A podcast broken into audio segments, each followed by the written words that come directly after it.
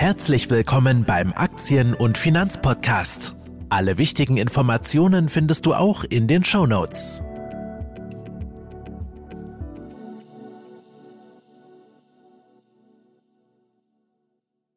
Ganz herzlich willkommen zu einer weiteren Folge des Aktien-Podcast vom Finanzilluminati Blog. Heute begrüßen wir Ricardo Tunissen. Hallo Mirko, vielen Dank, dass ich dabei sein darf. Ich freue mich sehr, heute hier zu sein. Ja, wir freuen uns auch, dass du zusagen konntest. Ähm, auf dieses Gespräch darf ich mich tatsächlich schon ein bisschen länger freuen und alles, was das Thema Immobilien angeht, äh, lässt mein Herz in letzter Zeit tatsächlich immer wieder ein bisschen höher schlagen, immer wenn ich so ein Gespräch habe, möchte ich mir danach am liebsten eine Immobilie gleich kaufen. Und genau das soll heute auch alles das Thema sein. Doch bevor ich hier zu weit eingehe, stell dich doch ganz kurz einmal vor. Wer bist du? Was machst du? Und was kannst du uns über dich so verraten? Ja, sehr, sehr gerne. Also hallo an alle, die gerade zuhören. Mein Name ist Ricardo Tunnissen. Ich bin 26 äh, Jahre äh, jung und wohne aktuell noch im wunderschönen Münster. Äh, demnächst wird es wahrscheinlich den ersten Umzug geben in Richtung Düsseldorf oder Wuppertal. Dort werde ich dann mit meiner Freundin ja nochmal eine neue gemeinsame Wohnung finden und demnächst auch von dort aus arbeiten. Denn bei mir ist es so, ich bin ähm, ja beruflich äh, sehr flexibel. Ich mache alles, sage ich mal, von zu Hause aus meinem Büro heraus. Bis 2018, bis Oktober 2018 habe ich in einer Volksbank gearbeitet war da unter anderem nach meiner Ausbildung tätig in der privaten Baufinanzierung als auch in der Firmen- und Gewerbekundenberatung und ja, habe dann im Oktober 2018 äh, ja, all meinen Mut zusammengekramt und habe den Schritt in die Selbstständigkeit gewagt und äh, bin seitdem hier in Münster selbstständig, genau. Ganz herzlichen Dank für deine Vorstellung. Wenn ich die Frage schon mal vorgreifen darf, wenn du umziehst, dann ins Eigentum oder zur Miete? Äh, zur Miete, genau. Also ich wohne derzeit zur Miete und ich äh, werde auch wieder zukünftig zur Miete wohnen, was allerdings nicht bedeuten soll, dass ich äh, ein ja ausschließlicher Fan vom selber zu Mietwohnen bin, denn zukünftig stelle ich mir auch, äh, ja, ist einer der größten Lebensträume, die ich habe, quasi einen großen eigenen Schwimmteich mitzubauen. Und das stelle ich mir tatsächlich auch im Eigenheim vor. Nur derzeit, äh, ja, sind wir beide äh, noch nicht in der Lage, uns langfristig auf einen Wohnort festzulegen. Und deswegen werden wir erst einmal zur Miete wohnen. Aber langfristig ist auf jeden Fall auch das Eigentum geplant. Okay, danke dir. Und damit kommen wir auch schon zur 60-Sekunden-Challenge. Solltest du das Ganze noch nicht kennen, heißt einfach nur, ich nenne dir gleich ein Wort und du darfst innerhalb von 60 Sekunden alles sagen, was dir dazu einfällt. Tatsächlich gehen wir nachher auch noch mal ein bisschen genauer auf dein Wort ein. Dein Wort lautet Mietnomade und los geht's. Ja, Mietnomaden sind, glaube ich, der, der Schrecken eines jeden Vermieters. ich glaube, dass wenn man eine Wohnung vermietet, dann muss einem ja ganz klar sein, dass man einen, einen langfristigen Vertrag mit einer anderen Person eingeht. Und ich glaube, dass gerade bei der Immobilienvermietung es extrem wichtig ist, dass man nicht nur die Immobilie prüft, sondern auch gerade, wenn die Immobilie bereits vermietet ist, den bestehenden Mieter ja überprüft, klingt jetzt vielleicht ein bisschen hart, aber doch persönlich kennenlernt, einen äh, persönlichen Eindruck erlangt und wenn die Immobilie freistehen sollte zum Zeitpunkt des Kaufes, dann ist es, glaube ich, auch extrem wichtig, dass man ja sich auch da wieder einen Eindruck bekommt, äh, Eindruck ähm, vermittelt, wen werde ich denn zukünftig in dieser Wohnung äh, wohnen haben. Denn äh, eine ja, Vermietung der Wohnung, das ist ja nichts Kurzfristiges. Wenn ich feststellen sollte, dass ich mich als Vermieter vielleicht für falschen Mieter entschlossen habe, entschieden habe, dann komme ich da natürlich nicht so schnell wieder heraus, sondern äh, das kann sich über Monate, Jahre hinziehen. Und ich glaube, dann werden beide Seiten, sowohl der Mieter als auch der Vermieter, auf lange Sicht nicht glücklich sein. Deswegen ähm, ja, würde ich persönlich einen riesen Fokus bei der Neuvermietung auf die äh, richtige, gute, solvente und angenehme ähm, ja, Mietersuche legen. Okay, super, danke dir. Alles, was die Mietersuche angeht, da wollen wir nachher auch unbedingt noch einmal drüber sprechen. Nun würde es mich interessieren, wie bist du eigentlich dazu gekommen, in Immobilien zu investieren? Ja, also das Ganze ist äh, tatsächlich viel auch durch meine berufliche Tätigkeit gekommen. Also ähm, nach meiner Ausbildung zum Bankkaufmann IHK bin ich in die private Baufinanzierung äh, gestoßen und durfte dort äh, ja von Anfang an erstmal den in Anführungszeichen alten Hasen über die Schulter schauen und gucken, wie, wie quasi Gespräche geführt werden, wie das Thema Baufinanzierung überhaupt aus Sicht der Bank funktioniert wie solche Beratungen funktionieren, auch im Detail natürlich, welche Produkte dort äh, an den Mann oder an die Frau gebracht werden. Und das war für mich erstmal ein super spannender Prozess, weil man das ja sonst, sage ich mal, aus der Bankperspektive so gar nicht mitbekommt. Und äh, ja, nach und nach durfte ich dann auch die ersten eigenen Gespräche übernehmen, erst Teile des Gesprächs, irgendwann auch die kompletten Finanzierungsgespräche. Und ähm, schlussendlich bin ich dann auch aus der privaten Baufinanzierung noch in die gewerbliche Baufinanzierung umgestiegen, bin dann quasi in der Firmen- und Gewerbekundenberatung äh, gelandet und habe Gott das Thema Baufinanzierung auch wieder am Ende beraten. Nur da halt nicht, ähm, der große Unterschied ist quasi, dort hat meine Kunden keine Gehaltsabrechnung, sondern eine Bilanz oder eine betriebswirtschaftliche Auswertung, also eine BWA. Und anhand dieser muss ich dann quasi entscheiden, ähm, ob die Bank äh, Lust hat, auch mit dem Kunden äh, eine langfristige Kreditgeschäftsverbindung einzugehen. Und so bin ich quasi erstmal in dieses ganze Thema Finanzierung reingestoßen. Und äh, ich fand das von Anfang an extrem spannend, was meine Gegenüber für Projekte realisiert haben. Das äh, war jetzt nicht nur das Thema ähm, Gewerbe, Firmen, Unternehmensgründungen, sondern natürlich auch der private Immobilienfinanzierungsbereich. Und äh, das fand ich total faszinierend von Anfang an. Und ich dachte mir, boah, das ist ja total cool, was die machen. Ich würde aber gerne auch einfach mal auf der anderen Seite des Tisches gerne sitzen. Das heißt, ich möchte nicht ausschließlich nur die ähm, ja die Projekte und Träume meines Gegenübers realisieren, sondern ich fände es auch total spannend, selber solche Projekte aus eigener Kraft ja aufzubauen. Und das war dann quasi so der, der erste Moment, wo ich gesagt habe, okay, irgendwie möchtest du auch mal die Seite des Tisches wechseln, versuch dich doch mal ein bisschen intensiver mit diesem Thema zu befassen. Und dann habe ich im Internet gesucht, auch auf YouTube, in verschiedenen Podcasts, wer sind denn da so die Ansprechpartner im Bereich Immobilien? Und bin dann relativ schnell auf äh, das Buch von Thomas Knedel, Erfolg mit Wohnimmobilien, gestoßen. Der Untertitel des Buches lautet auch ich glaube, so werden Sie privater Immobilieninvestor in sechs Monaten. Und das fand ich total spannend, erstmal vom Titel. Hab mir das Ganze dann gekauft und bin dann mit Judith, meiner Freundin, in den Sommerurlaub nach Südfrankreich gefahren und habe mich dann quasi von dort aus zwei Wochen ganz intensiv in dieses Buch reingelesen. Und äh, das Spannende tatsächlich war, dass der Untertitel Wort gehalten hat. Also genau sechs Monate, wenn man das mal auf dem Kalender äh, unterbricht, saß ich dann tatsächlich das erste Mal beim Notar, meine erste Wohnung gekauft. Und ja, so ist das Ganze quasi gekommen. Also erstmal über die Faszination von meinem Gegenüber, was da alles äh, in dem Bereich überhaupt möglich ist. Dann, das klingt nämlich schon relativ interessant. Nur mal ganz blöde Frage zum Buch, ähm, ohne dass wir jetzt hier aktiv abgesprochen Werbung für dieses Buch gemacht hätten. Wenn ich dieses Buch lese und ich habe es fertig, bin ich dann bereit für Immobilien oder fehlt mir dann tatsächlich etwas? Äh, dann fehlt dir, glaube ich, noch äh, einiges, auf jeden Fall. Aber es gibt dir eine gute Orientierung, welche Bereiche überhaupt relevant sind beim Thema Immobilien.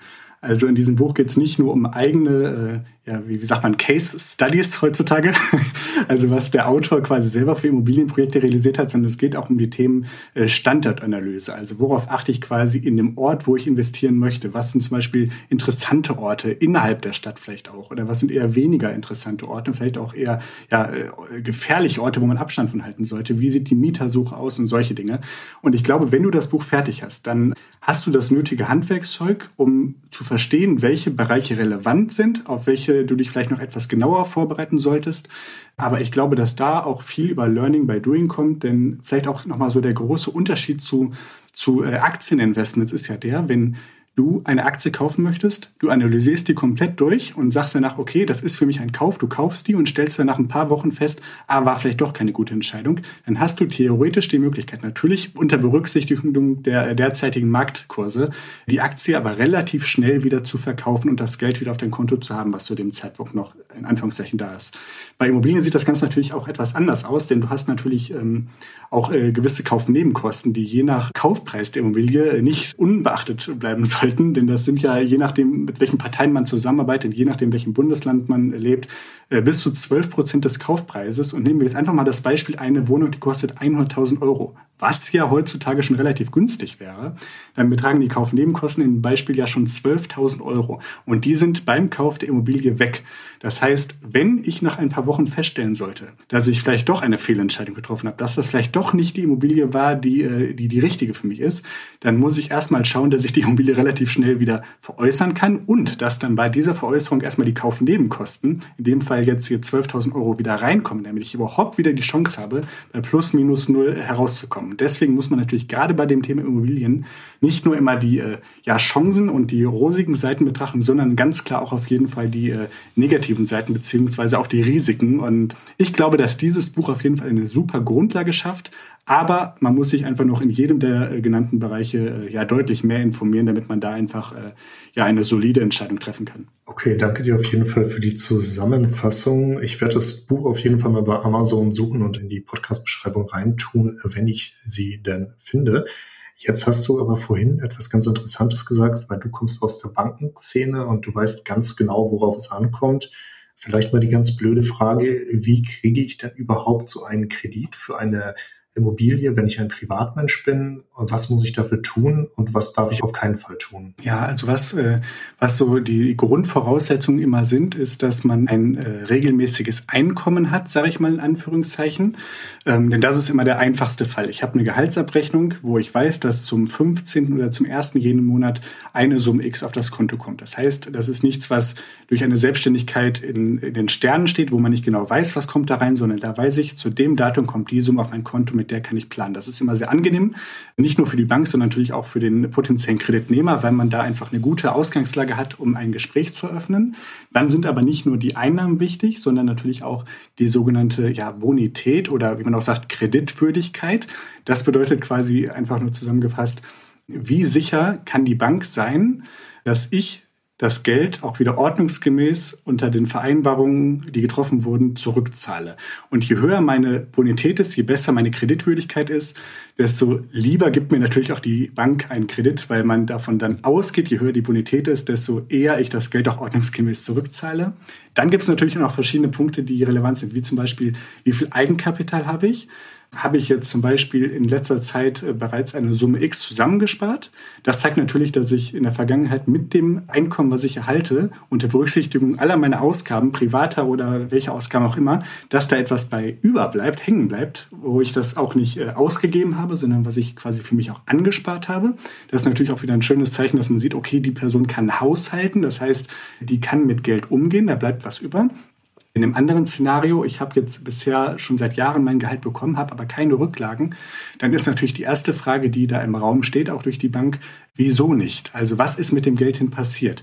Und wieso glauben Sie, lieber Kunde, dass jetzt in Zukunft mit dem exakt gleichen Gehalt, mit den gleichen Ausgaben monatlich etwas überbleibt, mit dem im Fall der Fälle, falls man eine Miete ausbleibt, sie auch die äh, Kreditrate bezahlen können. Und das sind alles solche Themen, die man natürlich berücksichtigen muss. Das waren jetzt vielleicht auch eher so die harten Fakten. Und ein ganz äh, großer, weicher Faktor, der auch von äh, ja, vielen immer unberücksichtigt bleibt, ist einfach auch die äh, persönliche Kreditwürdigkeit. Das heißt, ähm, wie zuverlässig bin ich als Kunde? Ähm, Habe ich Handschlagqualität? Kann man mir vertrauen? Bin ich jemand, der sich an Abstimmungen, an Abmachungen hält? Und das sind natürlich auch so viele weiche Faktoren, die bei der Kreditentscheidung Mit reinfließen, wo einfach ähm, ja, sich zwei Personen, sowohl der Kreditnehmer als auch der Kreditgeber, in dem Fall die Bank, sich einigen und sagen, jo, wir haben Lust, langfristig zusammenzuarbeiten. Und wenn diese Punkte alle erfüllt sind, dann kann man, glaube ich, eine gute Zusammenarbeit starten. Und Bonität, das ist tatsächlich auch ein ganz spannendes Wort, weil ganz früher, als ich mit dem Investieren angefangen habe, beziehungsweise als ich persönlich meine Finanzen versucht habe, in den Griff zu kriegen, da war für mich ganz interessant, auch mal auf die Webseite der Schufa zu gehen und ich erzähle das jetzt einfach und danach kannst du es vielleicht ein bisschen bewerten. Ich habe da tatsächlich so ein paar Sachen gefunden, als ich mich da eingeloggt habe von alten Krediten, damals noch blöd wie ich war, Verbraucherkredite für mal so einen Fernseher, den ich hatte und habe da tatsächlich entdeckt, jedes Mal, wenn ich sowas gemacht habe, habe ich auch gleich einen Kreditrahmen bekommen und wenn ich den nicht gekündigt habe, dann ist er tatsächlich immer in der Schufa drin geblieben. Ist das etwas Schlimmes und ist es empfehlenswert, sich dieses Schufa-Blatt einfach mal anzugucken und da reinzugehen? Kann ich so meine Bonität verbessern? bessern? Wäre das ein guter Tipp? Ja, also auf jeden Fall. Das wäre eine große Empfehlung, weil man kann sich einmal pro Jahr auch eine kostenlose Schufa-Auskunft zustellen lassen. Das äh, ja, gibt man quasi auch genau auf diese Seite, die du gerade angesprochen hast, an. Dann kriegst du das äh, zugeschickt, äh, ob das jetzt per Mail ist oder per Post einer von beiden Wegen. Und dann kannst du natürlich sehen, was steht da alles drin. Und in dem Moment, wo du natürlich einen Überblick hast, was da drin steht, kannst du natürlich auch überprüfen, welche Punkte von denen sind auch noch akut, welche sind noch relevant und welche haben sich vielleicht auch schon erledigt, die allerdings immer noch in der Schufa auftauchen. Und das ist natürlich eine Möglichkeit, wenn dort noch viele Dinge aus der Vergangenheit drin stehen, von vor vier, fünf, sechs Jahren, die aber bereits seit Jahren erledigt sind, dass man dann natürlich wieder Stellschrauben hat, um seine eigene Bonität zu verbessern. Und äh, das ist auch ein super spannender Punkt, den du gerade ansprichst bezüglich bezüglich ja, Kreditrahmen, die da bereits gespeichert wurden. Was auch noch ganz äh, interessant ist, dass wenn man sich für einen Kredit interessiert und dann ist ja, sag ich mal, so die erste Vorgehensweise, dass man vielleicht auch im Internet schaut, welche Konditionen, welche Zinsen sind denn aktuell so am Markt üblich. Und dann muss man immer genau aufpassen, über welche Seiten man diese Kredite einfach im Internet von zu Hause vergleicht, weil man denkt sich da oft nichts bei gibt einfach mal so ein, was stellt man sich vor, entert das durch. Und da ist ein Punkt, der dazu führen kann, dass man ganz schnell seine Bonität verschlechtert. Und zwar muss man hier zwischen einer sogenannten Konditionsanfrage und zwischen einer sogenannten Kreditanfrage unterscheiden. Das bedeutet, wenn ich irgendwann einfach mal einen Kredit durchrechne, am Ende einen Schritt zu weit Enter, dann kann es sein, dass über ein Vergleichsportal im Internet beispielsweise keine sogenannte Konditionsanfrage gestellt wird. Das heißt, eine Anfrage an die Schufa, wo geguckt wird, okay, wie ist die derzeitige Bonität und aufgrund der Bonität, welchen Zins kann ich der Person anbieten, sondern eine sogenannte Kreditanfrage. Das heißt, das ist ein, ähm, ja, man muss sich das so vorstellen, wie so ein anderes Zeichen, was an die Schufa übermittelt wird was dort dann auch gespeichert wird, dass du quasi einen Kredit angefragt hast und nicht nur eine Kondition wissen wolltest, sondern dass du quasi einen Kredit angefragt hast. Und das ist im Vergleich zur Konditionsanfrage, die nämlich für die Schufa neutral zu bewerten ist, etwas Schufa-Relevantes. Und äh, das wissen halt viele nicht. Das bedeutet, wenn ich zu oft eine sogenannte Kreditanfrage an die Schufa stelle, weil ich bei verschiedenen Banken einfach mal vergleichen möchte, was würde ich da für einen Kredit zahlen und das immer wieder an die Schufa übermittelt wird. Also die Person hat jetzt innerhalb von einem Monat fünf Kreditanfragen an die Schufa gestellt, dann kann das tatsächlich ein negatives Zeichen für die Schufa sein. Ganz platt formuliert, die Person, die äh, geht anscheinend zu fünf verschiedenen Banken, wird anscheinend überall dann abgelehnt und sucht immer weiter. Und das kann tatsächlich ein negatives Kriterium sein. Das ist aber auch natürlich für einen äh, selber immer sehr schwer nachzuprüfen. Deswegen ist da auch vielleicht so der kleine Tipp am Rande. Wenn man sich nicht sicher ist, dann sollte man gerade auch im Internet es vielleicht tendenziell eher bleiben lassen oder äh, sich genauer einlesen, ob denn tatsächlich, wenn man sich da durchentert, eine sogenannte Konditionsanfrage gestellt wird, beziehungsweise ob dort eine Kreditanfrage in die Schufa übermittelt wird, weil da ist tatsächlich ein Riesenunterschied, der große Konsequenzen auf die eigene Bonität haben kann. Gut, dass du das gerade eben nochmal gesagt hast. Also zum einen vom Tipp, zum anderen hast du aber auch gerade noch gesagt, äh, vielleicht doch nicht übers Internet, also vielleicht auch über den Berater.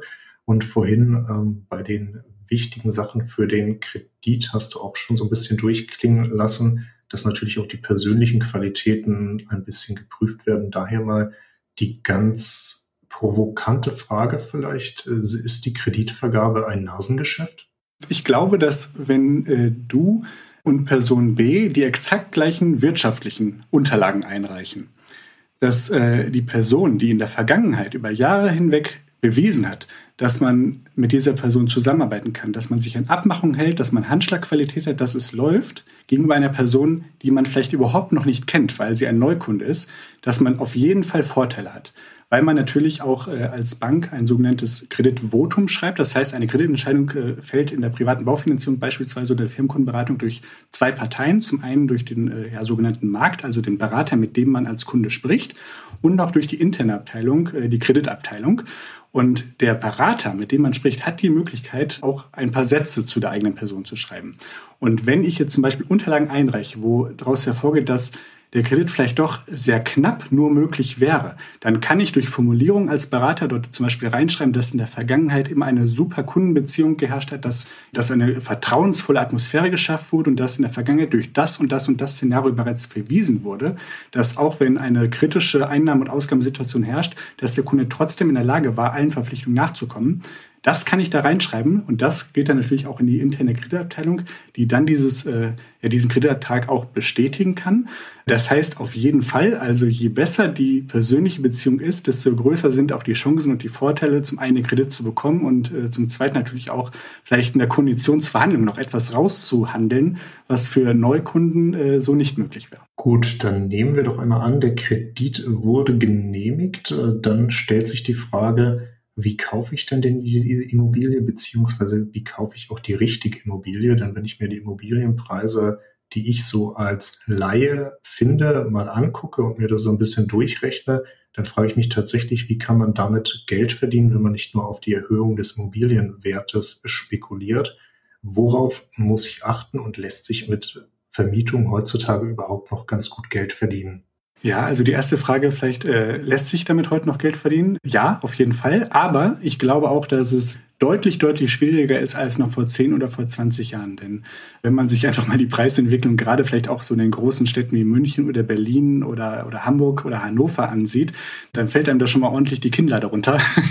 Denn äh, was da aktuell pro Quadratmeter abgerufen wird, da äh, da kann einem schon gut schlecht werden. Und das ist nicht nur aus äh, Mieterperspektive so, dass dort einfach auch die Mieten natürlich extrem in die Höhe geschossen sind, sondern natürlich auch aus äh, ja, Vermieterperspektive beziehungsweise aus Investorensicht oder auch aus Sicht der Leute, die sich dort gerne ein Eigenheim kaufen möchten. Da muss man richtig tief in die Tasche greifen, um überhaupt noch äh, ja, Wohnraum zu halten. Die große Frage ist ja äh, vielmehr, ist es trotzdem noch möglich, Immobilien zu finden, die sich auf dem Papier rechnen, wenn wir jetzt einfach mal nur diesen Vermietungsaspekt äh, betrachten. Und da ist meine Meinung äh, auf jeden Fall ja, aber man muss natürlich genau hinsehen. Das heißt, ich muss mich genau vorbereiten, ich muss ein Gefühl für den Markt vor Ort bekommen. Es ist ein großer Unterschied, ob ich jetzt natürlich im, äh, im Dorf eine Immobilie kaufe mit 500 Einwohnern oder natürlich zentral in München wo man natürlich verschiedene Punkte abwägen muss. Zum einen natürlich habe ich in München astronomische Preise im Vergleich zu einem Dorf, wo vielleicht 500 Einwohner sind. Auf der anderen Seite habe ich natürlich dort auch im Dorf ein deutlich höheres Risiko des Leerstandes, was in München oder anderen großen Städten in zentraler Lage so einfach nicht da ist. Und das ist natürlich eine große Abwägungssache. Was stellt man sich eigentlich vor? Was ist man für ein Typ? Möchte man jetzt eine hohe Rendite haben um jeden Preis und ist dafür auch bereit, hohe Risiken einzugehen, wie beispielsweise Leerstand? Oder ist es mir wichtig, eine wirklich ja, äh, gute Wohnung zu bekommen, die jederzeit vermietbar ist, wo auf gar keinen Fall Leerstandzeiten äh, stattfinden werden? Oder bin, bin ich dafür dann auch bereit, natürlich den entsprechenden Preis zu bezahlen? Und ähm, ich glaube, es gibt nach wie vor auch noch Objekte, die interessant sind. Man muss einfach nur äh, genau hinschauen.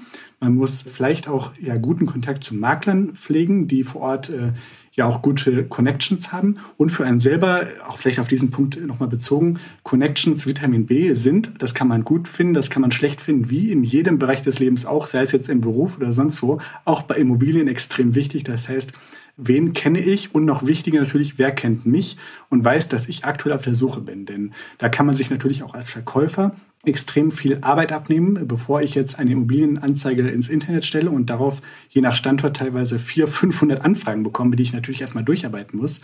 Äh, das ist natürlich extrem viel Aufwand. Und wenn ich aber schon weiß, dass jemand aus meinem Bekanntenkreis, der äh, ja vernünftig ist, wo ich weiß, das funktioniert, da bekomme ich auch mein Geld als Verkäufer, der ist auch in diesem Standort auf der Suche nach Immobilien, dann ist das natürlich für mich auch als Verkäufer eine total attraktive Möglichkeit zu sagen, komm, ich spare mir den ganzen Aufwand du hast doch Interesse, wir klären das untereinander. Also ich glaube, dass auch das Thema ähm, ja, Kontakte zu knüpfen, nicht nur zu Maklern, sondern auch zu allen möglichen anderen äh, relevanten Bereichen extrem wichtig ist. Und dann hat man tatsächlich auch heute noch die Chance, äh, ja, gute und attraktive Immobilien zu finden, auch wenn es natürlich deutlich schwieriger ist als noch vor 10 oder 20 Jahren. Und dann mal angenommen, ich habe jetzt den Kredit bekommen, ich habe tatsächlich eine gute Wohnung gefunden, die ich jetzt auch vermieten möchte dann bewerben sich natürlich relativ viele Leute auf diese Wohnung, zumindest im Bestfall. Und wie suche ich da jetzt tatsächlich den besten aus, gerade auch mit dem Hintergrund, einen Mietnomaden oder tatsächlich auch einfach nur einen blöden Mieter zu verhindern? Ja, also ähm, bei vielen, äh, wenn man wenn man so die Leute fragt, worauf liegt ihr großen Wert, dann kommen halt immer diese Punkte, erstmal eine saubere Schufa-Auskunft wird eingeholt oder eine Selbstauskunft, wo zum Beispiel angegeben wird, wer ist der aktuelle Arbeitgeber, wie war das bisherige Mietverhältnis, gibt es vielleicht sogar vom derzeitigen Vermieter eine Auskunft, wo drin steht, dass alles immer äh, ordentlich gelaufen ist der Vergangenheit, gab es in den letzten fünf Jahren eine sogenannte eidesstaatliche Versicherung, gibt es Mietschulen, solche Dinge. Das wird auch in äh, vielen Fällen genannt. Das ist auch ein Punkt, den ich sehr wichtig finde. Worauf ich allerdings auch persönlich einen extrem großen Wert lege, ist ähm, ja die persönliche Ebene. Das heißt, was für einen Eindruck habe ich von meinem Gegenüber und kann ich mir tatsächlich vorstellen, mit genau dieser Person langfristig eine Geschäftsverbindung einzugehen, weil nichts anderes ist ja eine Vermietung. Denn wenn ich zum Beispiel eine Besichtigung durchführe und ich mache jetzt mal ein Beispiel, während der Besichtigung wird äh, über alle Kleinigkeiten in der Wohnung gemeckert und es werden äh, Probleme in den Raum gestellt, die vielleicht schon da natürlich sind, die auch behoben werden müssen, wo aber man einfach das Gefühl hat, dass vielleicht die emotionale, die persönliche, die menschliche Ebene zwischen Vermieter und Mieter nicht passt, dann sind das Punkte, wo ich schon sage, da lege ich einen großen Wert drauf. Denn ich habe natürlich äh, gerne Kontakt mit angenehmen Menschen. Und äh, deswegen achte ich natürlich gerade auch auf diese, diese persönliche Ebene. Und deswegen ist das für mich ein Zusammenspiel aus all diesen Punkten. Aber, und auch da muss man natürlich ganz äh, ehrlich sein, egal wie viel Arbeit man sich macht, man kann die beste Selbstauskunft einholen, man kann die beste Schufa-Auskunft einholen, man kann das beste Bauchgefühl bei seinem Gegenüber haben. Unterm Strich kann doch alles schieflaufen. Und das ist ein Risiko, was man einfach äh, natürlich hat, wenn man sich äh, ja, wünscht, auch in Immobilien zu investieren, also nicht zahlende Miete oder Mietnomaden. Dass man äh, sich bewusst sein muss. Also es kann passieren und das ist für mich auch so eine der Grundfragen, die man sich stellen muss. Habe ich überhaupt Lust? Ist es mir dieses Risiko wert? Also ist, äh, überwiegen für mich persönlich die Chancen gegenüber der Risiken. Und das muss jeder für sich selber entscheiden, denn ich glaube auch nicht, dass Immobilien für jeden das richtige Thema äh, sind. Man muss einfach ganz klar sich überlegen, was habe ich auf der Pro-Seite und was steht dem gegenüber auch für Risiken oder für Nachteile und ist es mir das ganze Thema überhaupt wert? Genau das ist jetzt die Frage und genau das ist auch die Frage, auf die jetzt die letzte Frage des Interviews abzielen soll. Denn ich würde von dir ganz gerne noch einmal wissen, wenn es jetzt einen der Zuhörer, Zuhörerinnen bisher so gut gefallen hat, hier zuzuhören und jemand einen nächsten Schritt gehen möchte und sich weiter informieren möchte, wie könnte diese Person da jetzt als nächstes vorgehen? Was würdest du dem Anfänger raten? Wie sollte er oder sie anfangen? Und was wäre tatsächlich auch ein Showstopper, bei dem du gleich sagen würdest, lass es sein? Ja, also im Grunde sind das für mich drei Schritte, die ich empfehlen würde. Schritt Nummer eins äh, ist vielleicht auch ganz ungewöhnlich. Äh, erst das Gespräch mit der Bank suchen, bevor überhaupt äh, nach Immobilien Ausschau gehalten wird erstmal äh, zur Bank gehen und dort quasi sich vorstellen, wenn man nicht schon dort äh, bereits Kunde ist und unbedingt auch seine wirtschaftlichen Unterlagen einreichen, ähm, damit man dort innerhalb der Bank schon mal äh, ja, geweitet wird. Äh, so, so heißt das quasi, dass geprüft wird, äh, habe ich überhaupt Lust als Bank mit dieser Person in Zukunft eine Finanzierung zu realisieren.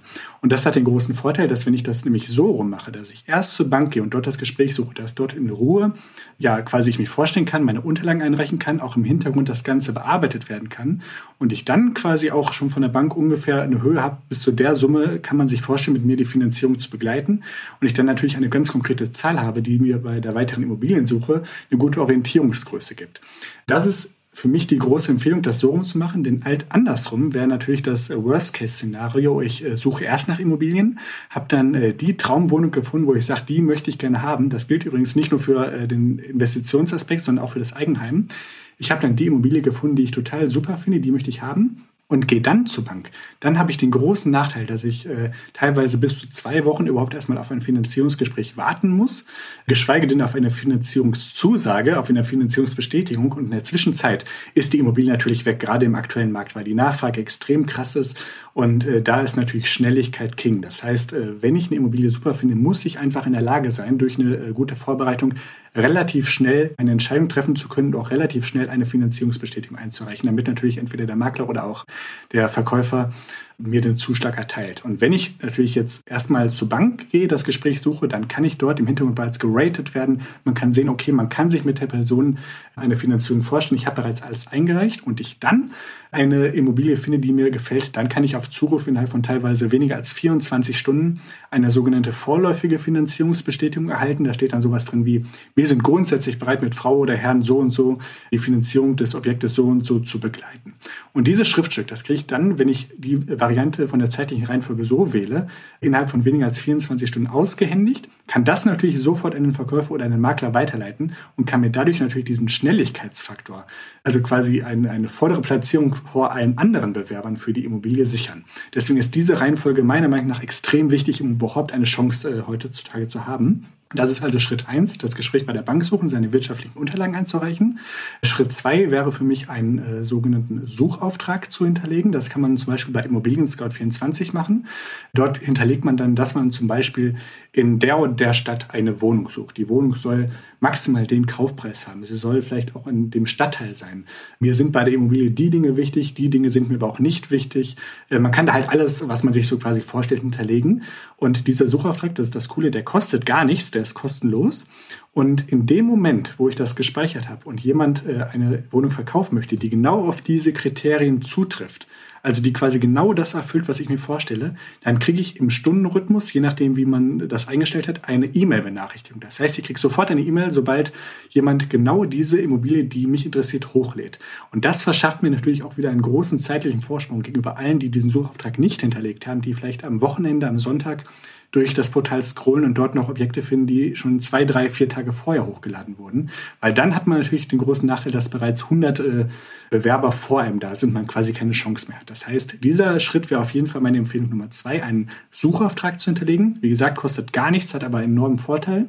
Und äh, Schritt Nummer drei wären für mich Besichtigungen durchzuführen. Einfach einmal einen Eindruck zu bekommen von Wohnungen, worauf muss ich da speziell achten, was sind Vielleicht auch so die äh, ja die, die Worst-Case-Wohnung, wo ich äh, direkt wieder rausgehen sollte und merke, okay, das ist auf jeden Fall nichts für mich, äh, um einfach ein Bauchgefühl zu entwickeln, wie sind Wohnungen untereinander vergleichbar, was sind gute Kriterien, was sind eher schlechtere Wohnungen und das ist für mich auch extrem wichtig. Das heißt, diese drei Punkte, A, Gespräche bei der Bank suchen, B, äh, Suchauftrag hinterlegen und äh, C, das, ähm, also ein Gefühl bei Besichtigung zu erlangen. Ja, dann ganz herzlichen Dank für die Antwort auf die tatsächlich schon letzte Frage des Interviews.